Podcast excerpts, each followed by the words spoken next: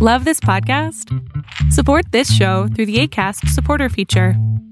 It's up to you how much you give, and there's no regular commitment. Just click the link in the show description to support now. What's up, what's up, what's up, what's up, y'all? This is Classified. This is Moka Only. This Sean Price. Yeah, Ghostface Killah. This is Quake Matthews. What's up, my brother Ali? Phife Diggy Tribe Called Quest. Eloquent, man. What up, Styles P the Ghost? This is Ab-Soul. This is KO, and you listening to the Come Up Show where that feel good music lives. Hey. This is a show that you come up on, yeah. This is a spot that you come up strong. What's going on? Welcome to the Come Up Show podcast. Thank you for joining me. I'm Martin Bauman, and today I am talking to one of the most talented freestylers in all of hip hop. My guest today has a lot to say. Half Iranian, half black, and at one time half of the rap group The Frontline. In many ways, he's an embodiment of the American dream. Son of two parents from different backgrounds, looking for a better future for the next generation. He's a graduate of UC Berkeley. He holds a Bachelor of Arts degree in African American Studies, and for years he worked as a mentor to young kids. On the microphone, he sticks out just as much. He was a finalist in MTV's 2003 MC Freestyle Championship. He hasn't written a verse down in 15 years.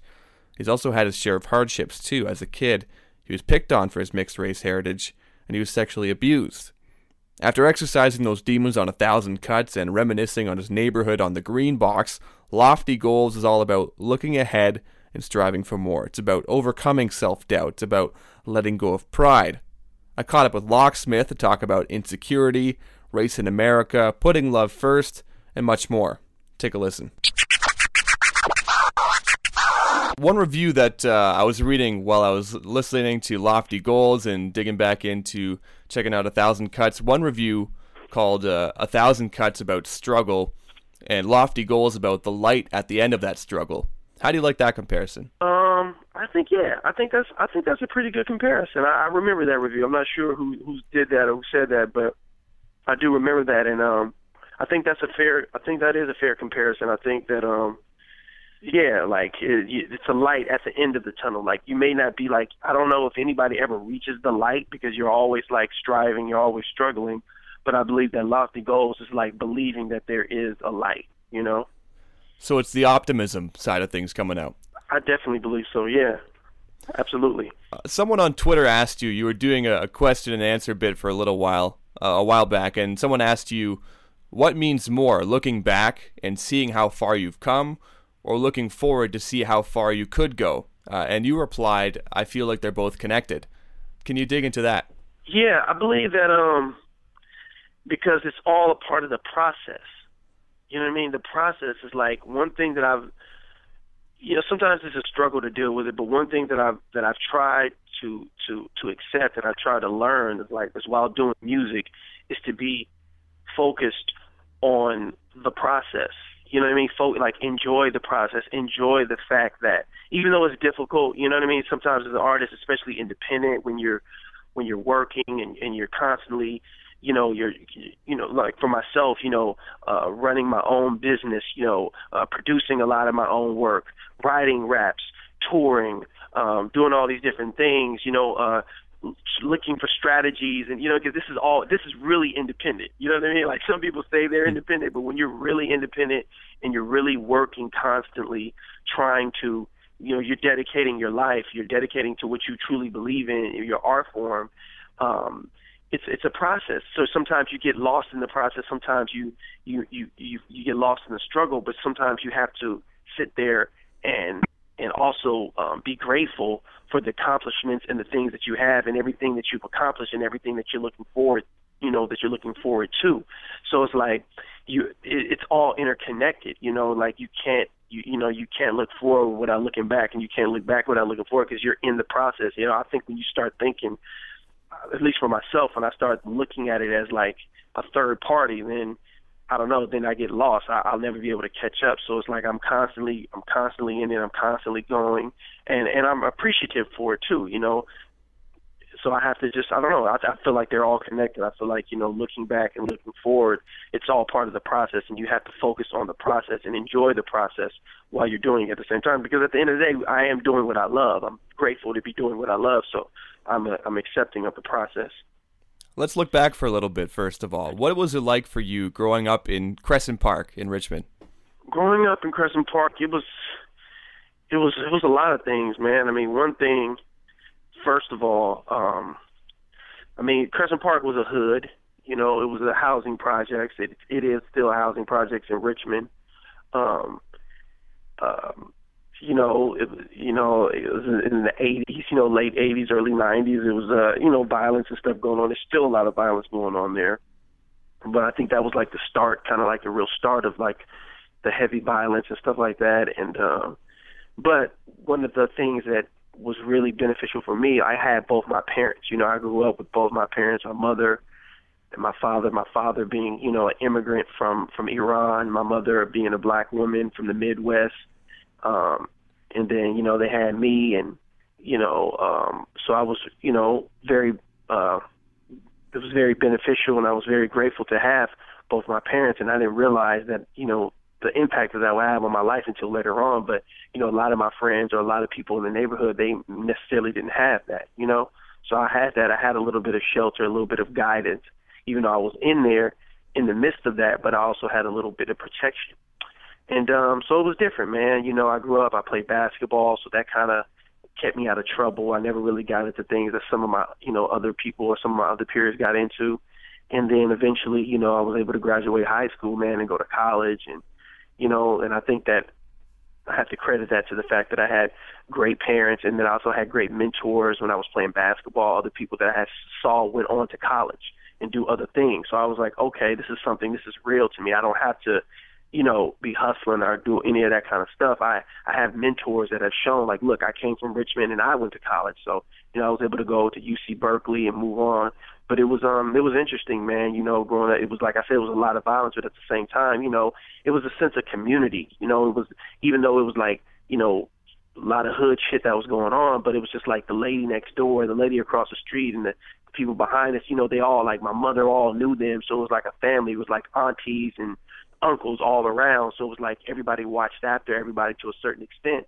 So there was a um there was a very strong sense of community and family. You said that you played basketball. Uh, did you play in high school, or was that uh, just strictly with your friends?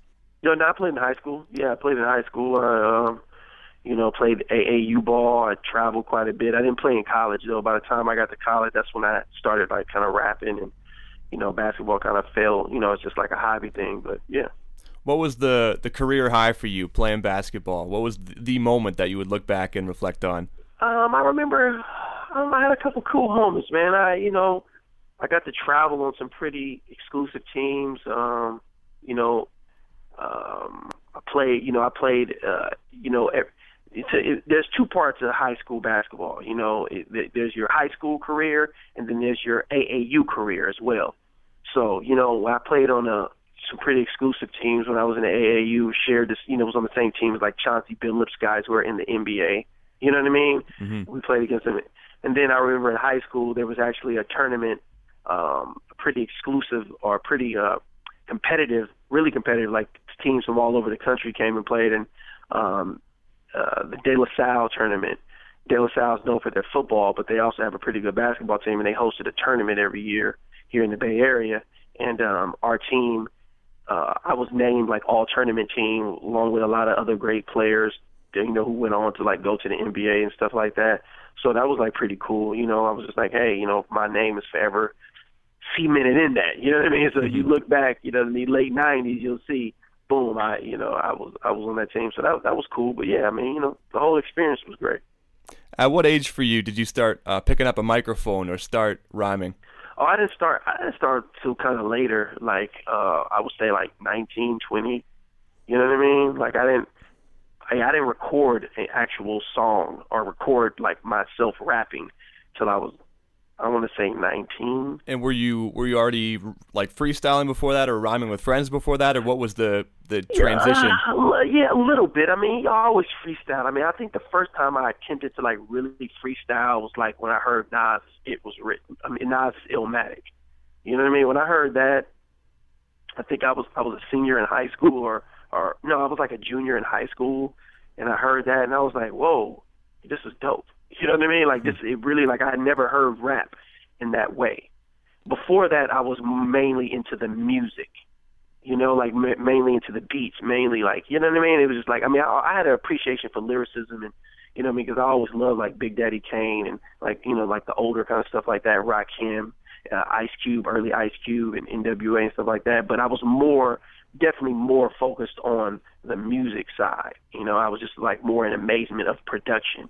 And then when I heard Nas, I was just like, yo, I never heard anybody rap like that. You know, and that's when I was like, yo, maybe you know, you know, I didn't take it seriously at all, but I was just like, you know, if I if I was gonna rap, I would write rhymes like that. You know what I mean? Mm-hmm. Like that was my first blueprint to like want to rap was when I heard Nas's Illmatic. What was the spot when you were, you know, starting to rap? Uh, where you're growing up, that you would go, whether it was a, a, club where all the, the shows happened, or a place where you'd cipher with your friends, whether it was the back seat of a car or a bedroom, or where would you go? Well, the place I, there was a place. Actually, I had a friend of mine who had like a I mean, he wasn't even a recording studio, but he had like recording equipment, like a microphone in his closet.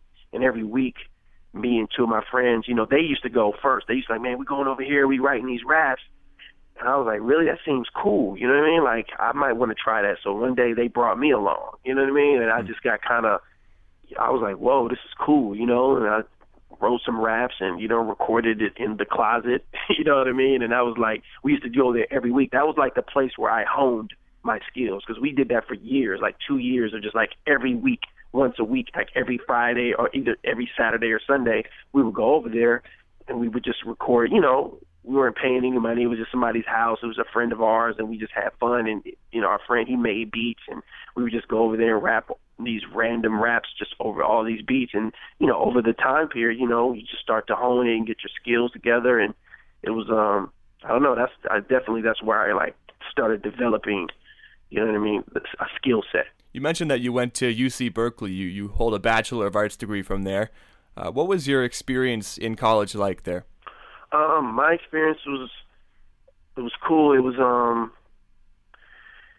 uh, what was it like? It was um, I was definitely started rapping by then. You know, I had just you know like it was still just like kind of you know home stuff, but um, the, my education there was great, man. You know, I had always wanted to go to UC Berkeley because, like I said, I had mentors that were older than me who were already going there, and I was just like, yo, whether I play basketball or not, I always want to go to Cal Berkeley. So when I was able to get my grades together, I went to community college for a couple years, and I was able to transfer, and I got accepted to Berkeley. It was like a big accomplishment for me. I was very happy. My family was very happy and um, I took my education very seriously. You know, especially in the beginning, like I, I got all straight A's.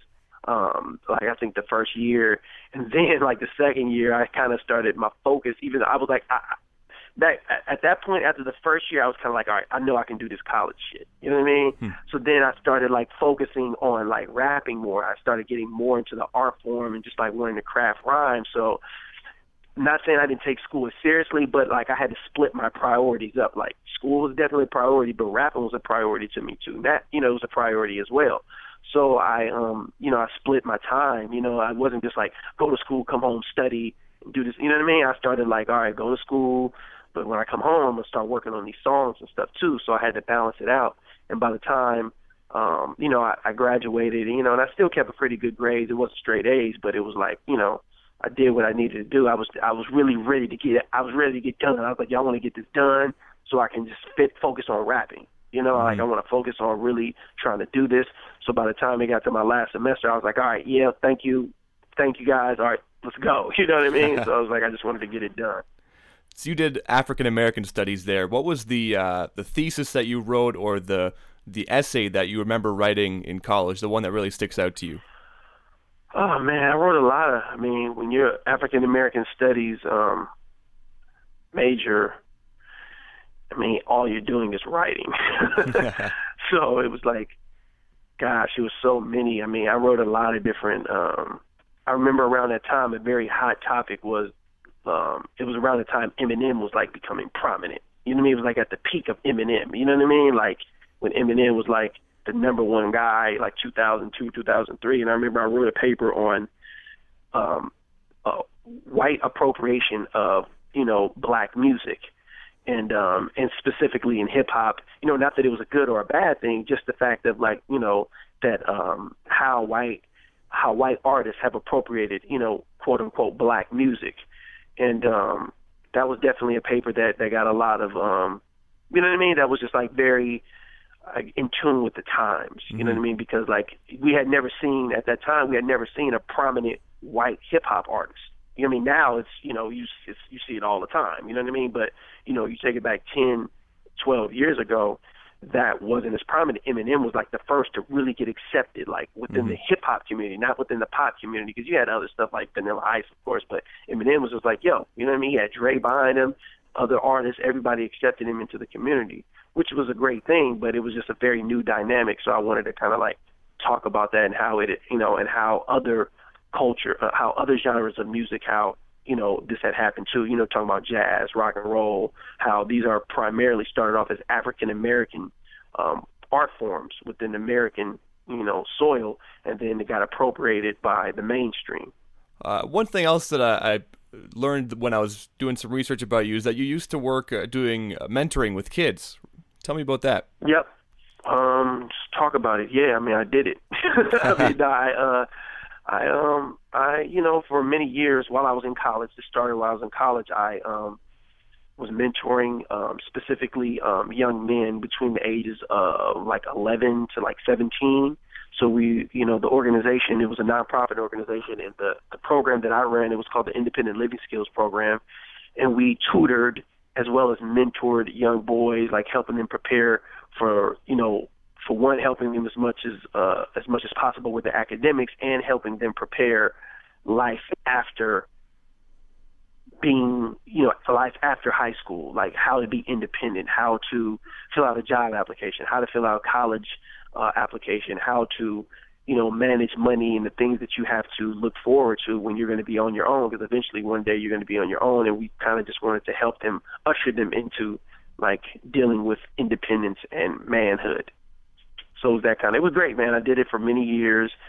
Um, it wasn't until about three years ago I stopped doing it because you know I was just so busy with music, and it was like, you know, music was you know doing music and doing everything within hip hop. I, I just wasn't able to do the both, you know, do the do both of them at the same time.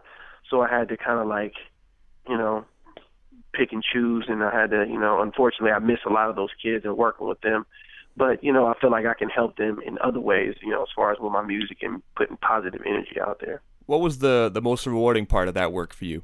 Just you know, I don't know, but connecting with the kids, man. Connecting, you know, connecting with them, seeing how you know you can have a positive influence on their life. You know, I mean, not every kid is gonna go to college. Not every kid is gonna, you know, some of them are gonna get in trouble. But I think overall, generally speaking, you know, it was a positive effect, and a lot of them even now, you know, because like I said, I did this for about ten years after I graduated high school, um, and some of them are like, you know, old, a little bit older now, and they they they, they hit me on Facebook or I see them out in the street. Some of them actually come to shows and be like, "Yo, man, I love your music, and I remember when you was helping us." You know what I mean? So that Mm-hmm. that makes me happy to know that not only could I have been an example then, but to be an example now to see that you know to see their growth as young men, um, it's very rewarding.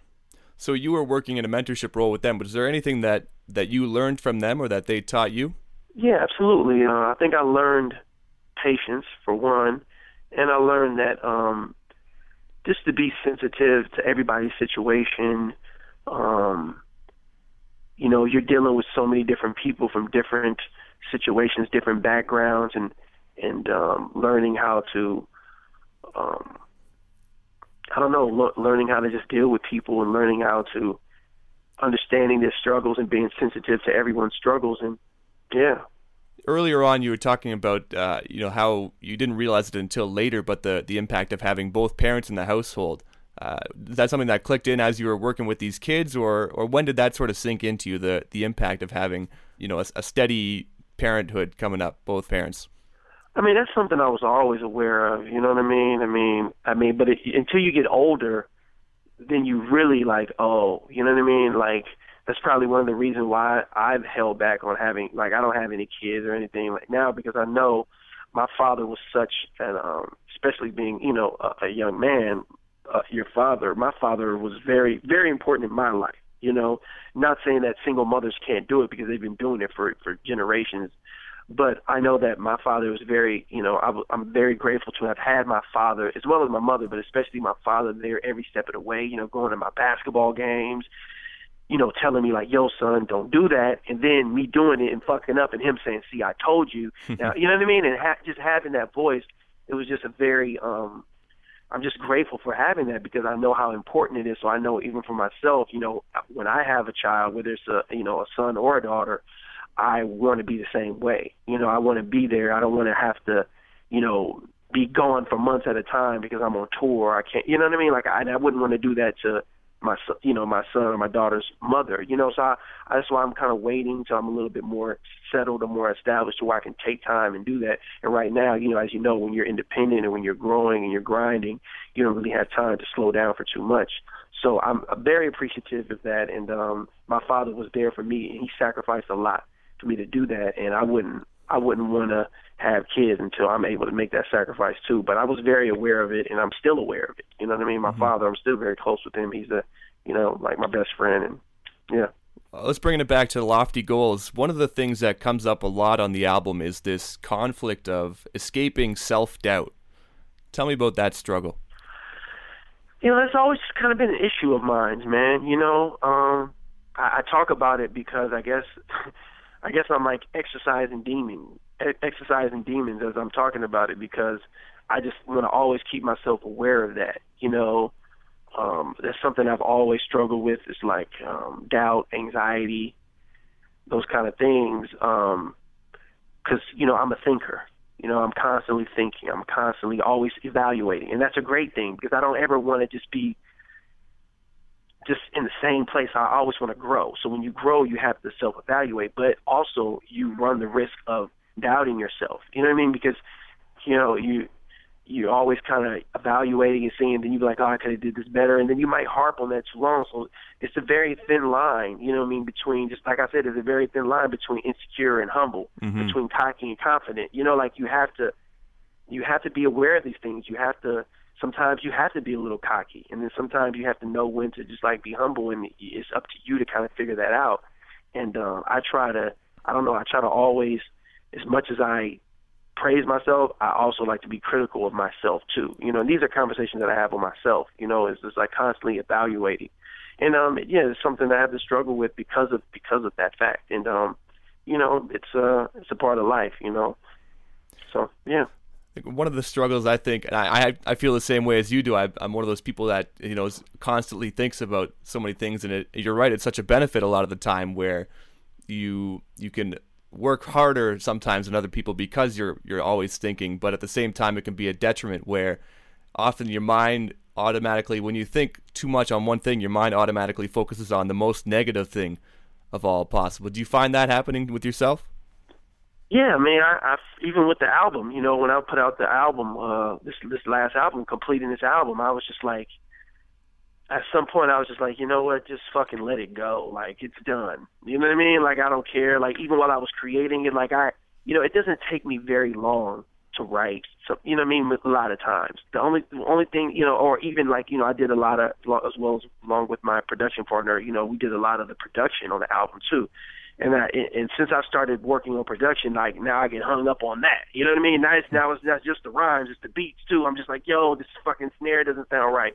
We got to go out and redo this and redo this a million times, and then eventually it's just like, yo, it's fucking done. You know what I mean? Like either you put you do the best that you can, you put it out into the universe, and you know hopefully people can connect with it, and you, you do the and you and you go to sleep at night knowing that you did the best and you put the best effort that you possibly could, or else you know you'll be working on it forever. And I, at the end of the day, you know I'm doing this music to inspire people, and I want to put it out there. I want it to be out there in the world, and if I just keep it, you know, you know, and keep on working on it and never put it out there, then it serves no purpose other than my own selfish needs or my own insecurities, and I don't I don't want that to happen. So it's a thin line. Like I said, you have to just eventually you just got to be like, all right, put it out there. You know what I mean? Just let it go and and just see what happens. And, you know, you just go from there.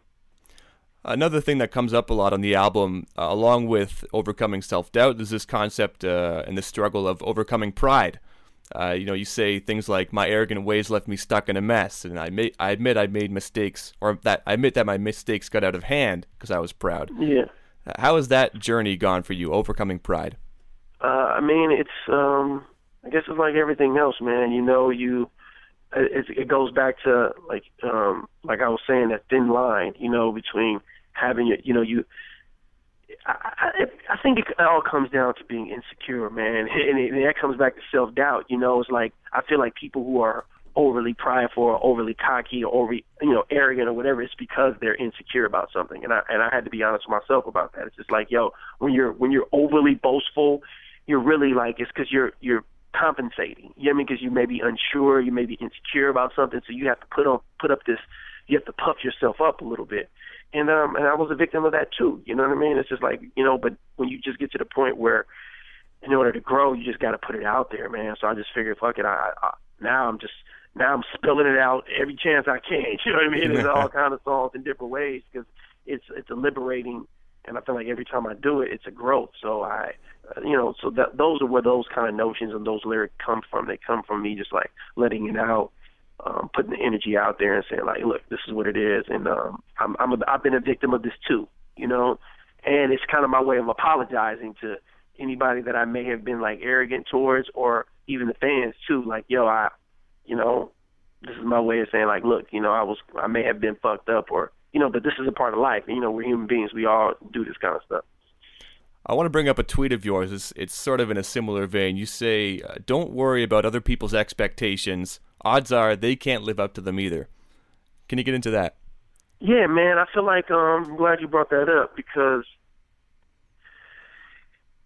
you know, um, you you if you worry about a lot, you know, especially you know earlier in my career or doing music, you know, I, I always felt myself trying to like catch up to what other people are doing or trying to, you know, meet other people's expectations. And the reality is, is, you know, you're putting unrealistic, you're setting unrealistic bars for yourself because you'll never reach that. You just have to do the best that you can. And, and most of the time, these people that you're trying to put on this front for, trying to live up these expectations for, they can't even live up to them. You know, they're just they're putting on a show. They're putting on a on, on and you don't understand that there's a lot that goes into that. You may not know what that other person is going what's going on behind the scenes with them. So you're trying to live up to what they're doing, but they're they may be doing something that you don't you don't aware about that you're not aware of. So you just have to focus on you, do what you do, be the best person that you can be, and you'll meet you'll you know what I'm saying you'll see growth and elevation. And I feel like that's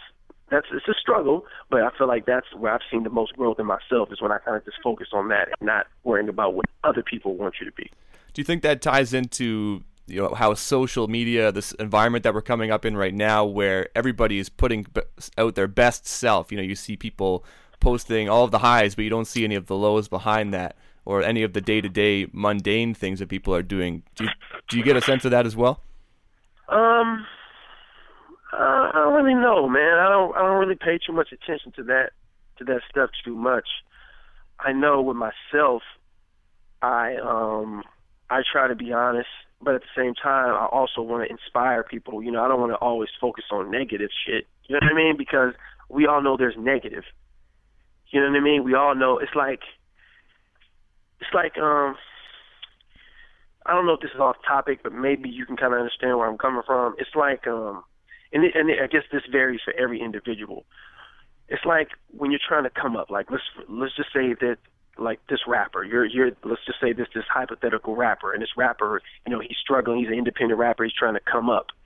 And people always say, well, you you know, you don't need to have you, you need to have people that are honest with you, and you don't need to have yes men around.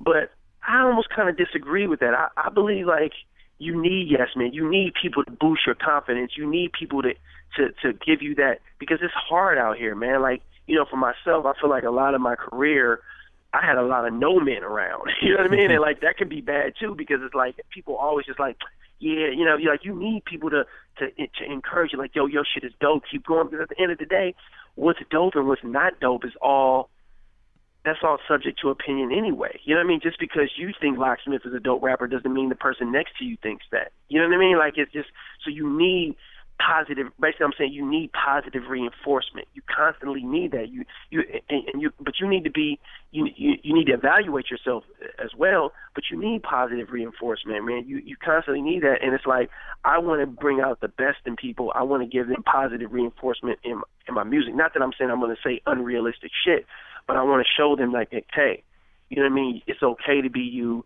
be the best you that you that you can be. I'm going to try to put out the best me that I can be and hopefully it can it can uh, inspire you. And and I don't know if that's off the topic. I don't know about what other people are doing on Twitter or on these social networks, and you know, you know, women with fake butts and breasts and all that kind of stuff, or guys, you know, flashing money they don't have. I, I you know, I'm sure I'm I'm assuming that goes on, but I try not to pay attention to that kind of stuff, you know. But I'm just saying, as, as far as me, I like to just put out positive energy, positive vibes, and, and and hopefully inspire people because I know I need that shit. You know what I mean? Because Yeah. I sometimes, you know, when I'm going through things, I want to look. and When I hear music, I want to hear shit that's like I don't know. Maybe it's just because the climate that we're in is so much, you know, negative things that are going on. I I just gear more towards somebody that's going to inspire me and make me say like, hey, I can I can get through this. You know? Uh, talk about this. Uh, you're, you're mentioning being, a, you know, the, the some of the challenges of being independent and the kind of people that you need around you and how hard it can be. Uh, tell me about the the challenge of being an independent artist. What's something that you, you didn't maybe realize until you were right in the thick of it that is uh, that maybe artists don't even think about. It. They say, you know, I want to go independent, but they don't consider the ramifications of what that really means. Oh man, I mean, there's a lot, you know. you know, it's uh it's not easy, man. It's um it's just the balance, you know, finding the balance. You know, I'm very much an artist. You know, I'm an artist to my core. Like I'm constantly creating. Like even when I'm not in the studio, even when I'm not, you know, in front of a computer, I'm constantly creating. I'm constantly thinking. I'm constantly analyzing things and figuring out how I can make it a beat or how I can utilize it as some kind of strategy for my art or something. You know what I mean? And um it's difficult, you know, being independent, you know, like you know, you're a staff of maybe, you know, one or two.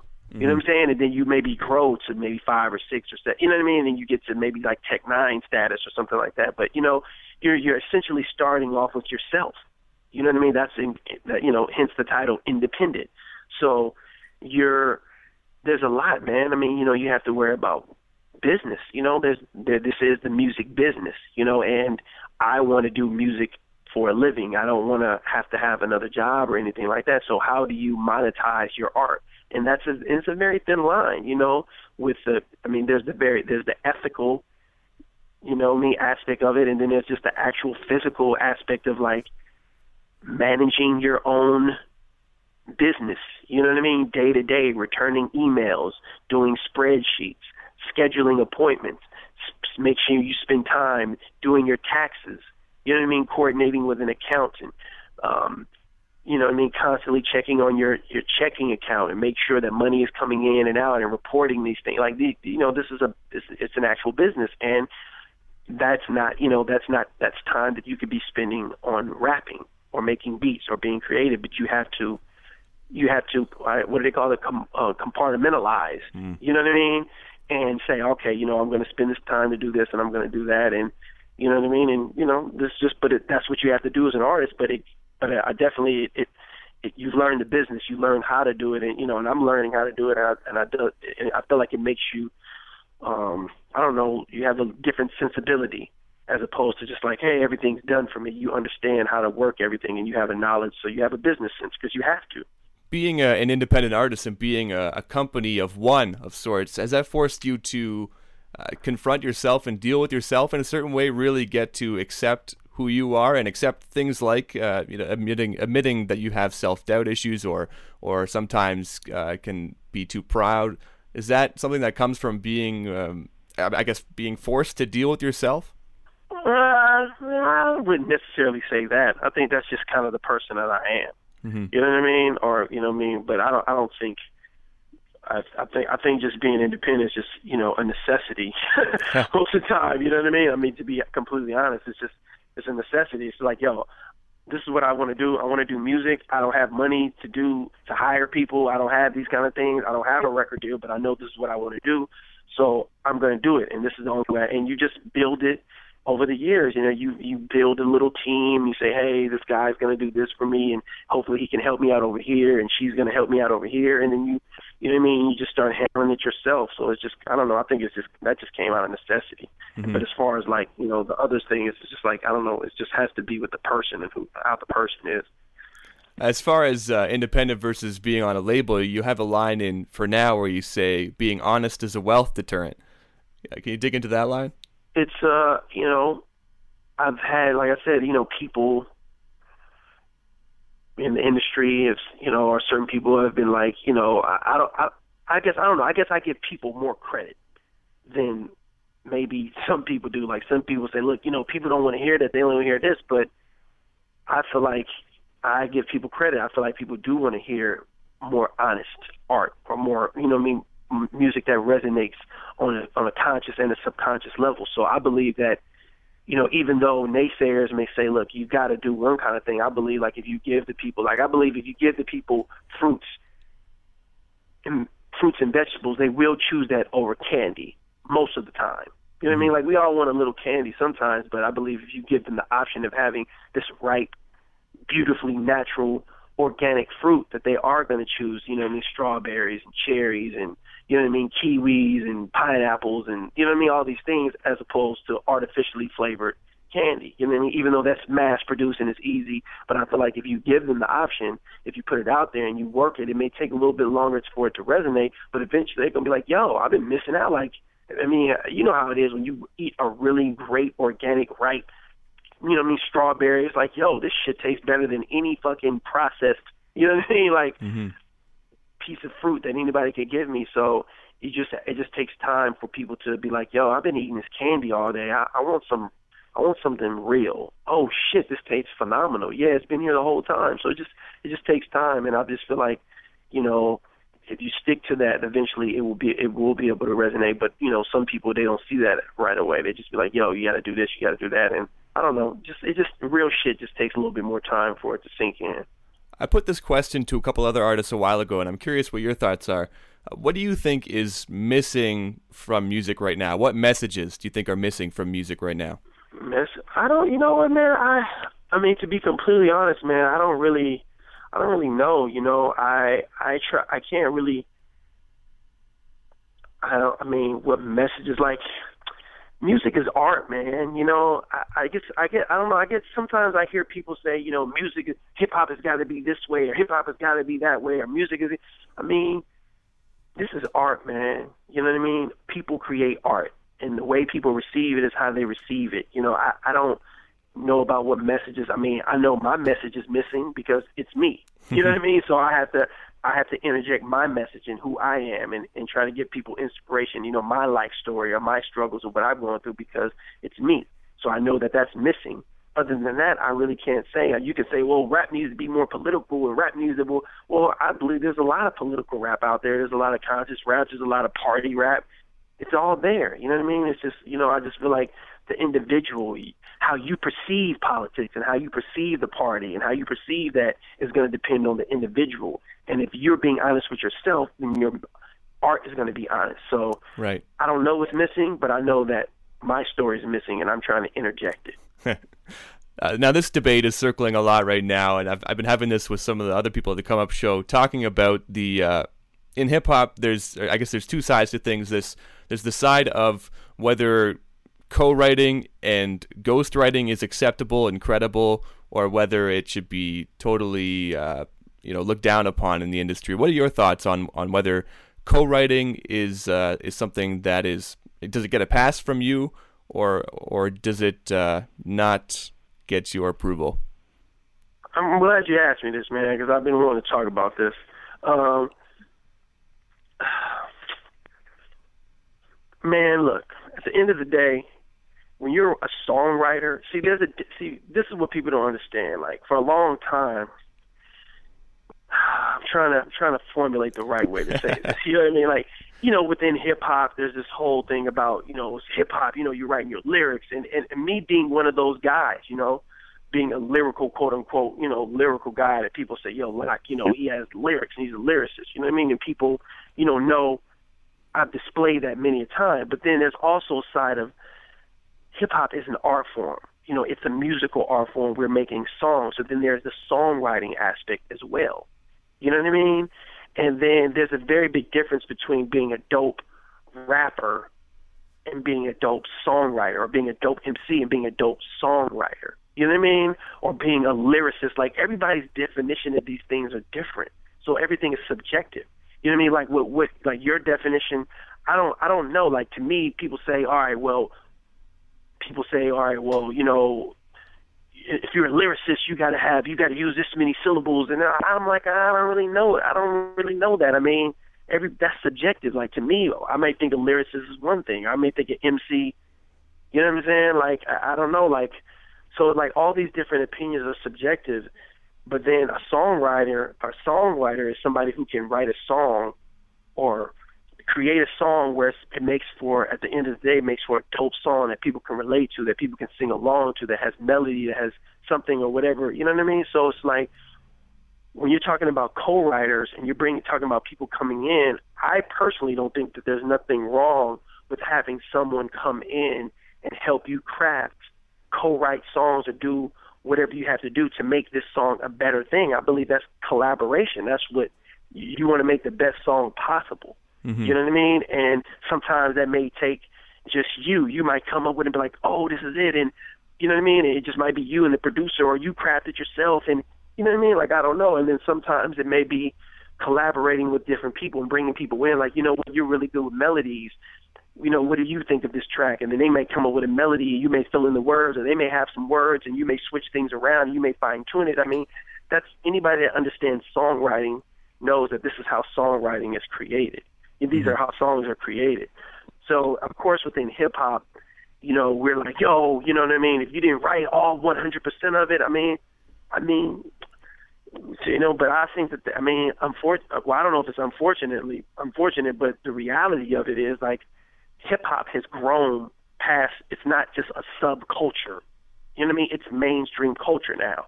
So it's become to where hip hop artists are pop artists. They're popular artists, so they're gonna do whatever they can to create the best music. And I don't whether you think it's good or bad, you know, that's your opinion. But they're gonna do whatever they can to create the best songs.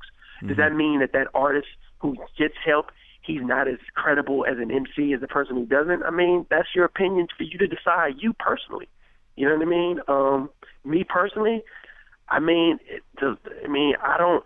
I can't. It just. I guess I would have to take a situation by situation. You know, whether. But who knows who's writing what? You know, we don't even know some of our favorite artists that we consider legendary if they got help. I mean, we've heard rumors. I've heard rumors about a lot of people. You know, right.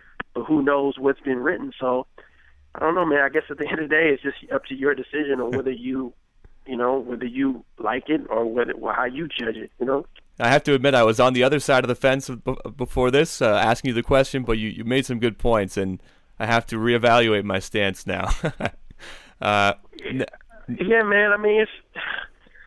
I mean, dude, like, I mean, I've, you know, personally, I've never had anybody write my lyrics. You know what I mean? I've written stuff for other people. You know what I mean? But I have had people help me with songs.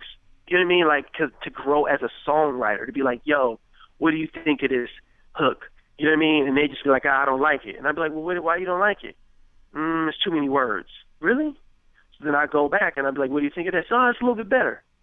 And then I come back and what do you think of this? That's hot. Oh, really? And then I realize, well, what did I do that was hot? Or then I'll go to somebody, another friend, and I'll be like, yo, what do you think of this? And they'd be like, that's dope, but you should say it like this. I'm like, oh, that's a little bit better. You know what I mean? Mm-hmm. You know, and then you, and then that's how collaboration happens. And then they might be like, look, what do you think of this idea? I'm like, yo, that's a good idea, but that's not right. This is how you should do it and then it's like, oh shit, that's the shit. You know what I mean? Like, and then it comes out for a better song. So why wouldn't you want that? I don't, I don't understand. You know what I mean? Like, you know, it's like you just know. Trust me, man. I've been in this shit for 15 years. You know what I'm saying? Nobody.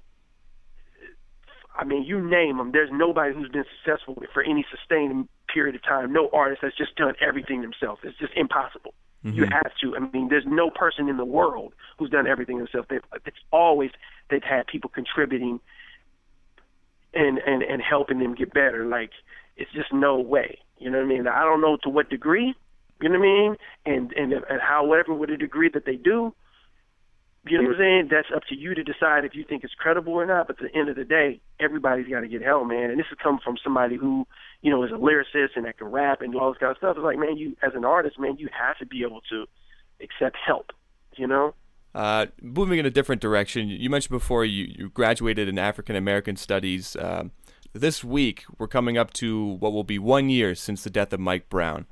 What do you make of what's going on in America right now? I think I spoke about it in one of my songs. Um, my my recent album is called Fallen. I mean, it's just you know, it's a frustrating thing, man. You to see. First of all, I I think that it's horrible for anybody to suffer.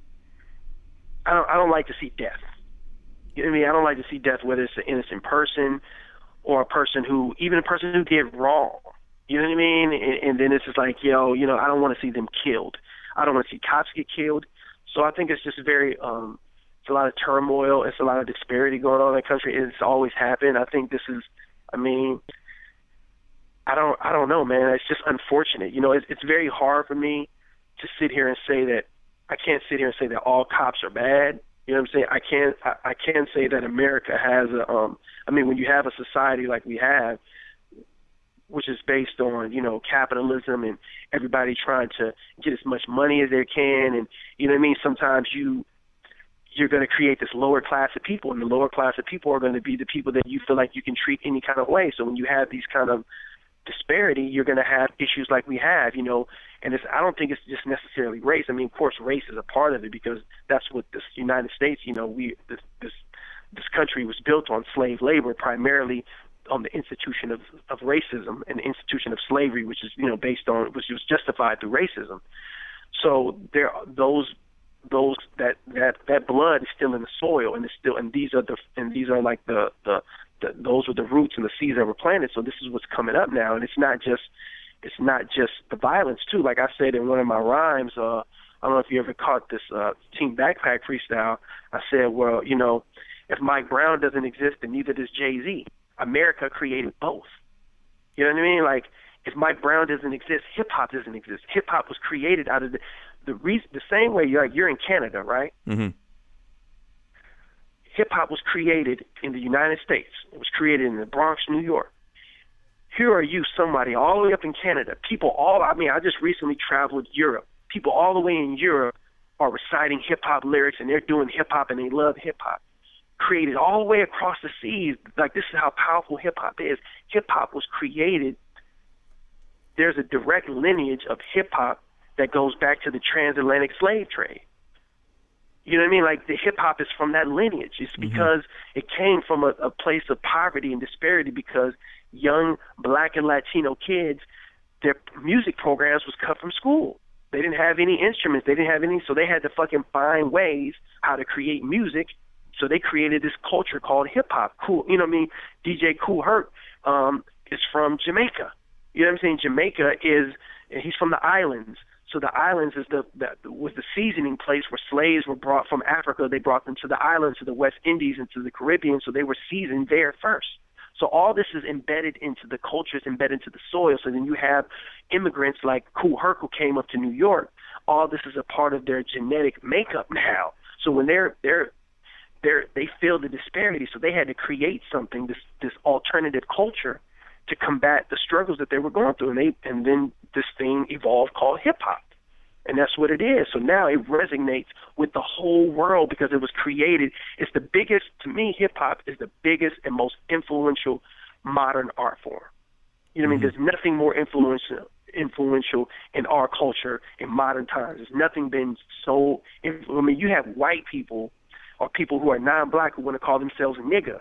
Nigga is not a positive word. You know what I'm saying? It's like it's a it's not a positive thing, but people want to identify with it because the culture of hip hop is strong, is so strong, it's so powerful, and they don't even mean it in a negative way. They mean they mean it in a in a, you know in a in a, to embrace you. You know what I mean? Like what up, my nigga? You know what I mean? And you know, and I'm not saying it's right or wrong, but that's because of the power of hip hop. And the reason why it's so powerful is because it was created from the most horrific event in modern civilization, which is the transatlantic slave trade. Mm-hmm. And it seems like it was so long ago, but th- these are the fruits that have that have um you know these are the fruits that have have grown from those seeds, and hip hop is a part of that, and that's why. So this when you so I say that to say that when you look at everything that's going on, this is a part of the this the, this is the this is all a part of it. You know, it's all branches of the same tree. If that makes any sense. Yeah. I'll bring a full circle with this, and this will be my final question. Uh, fill in the blank for me. The world would be a better place if blank. People put love first. Because at the end of the day, that's what it's about, man. I mean, at the end of the day, we're all one people. I mean, you know, we look about, we've created these barriers for whatever specific, I mean, race is not a real thing.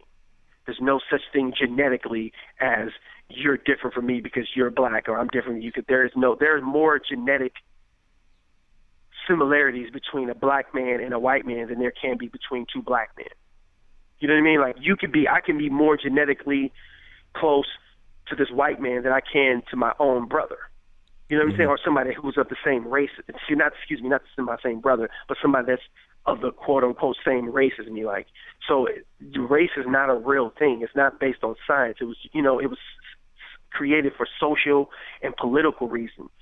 So when we start understanding that, like, none of these things, money, all these things are only the real thing is the emotion of love, and you have to have compassion and love for one another. That's the only way we'll be able to get over the things that are ailing the world right now. Is to understand, like, yo, you can't.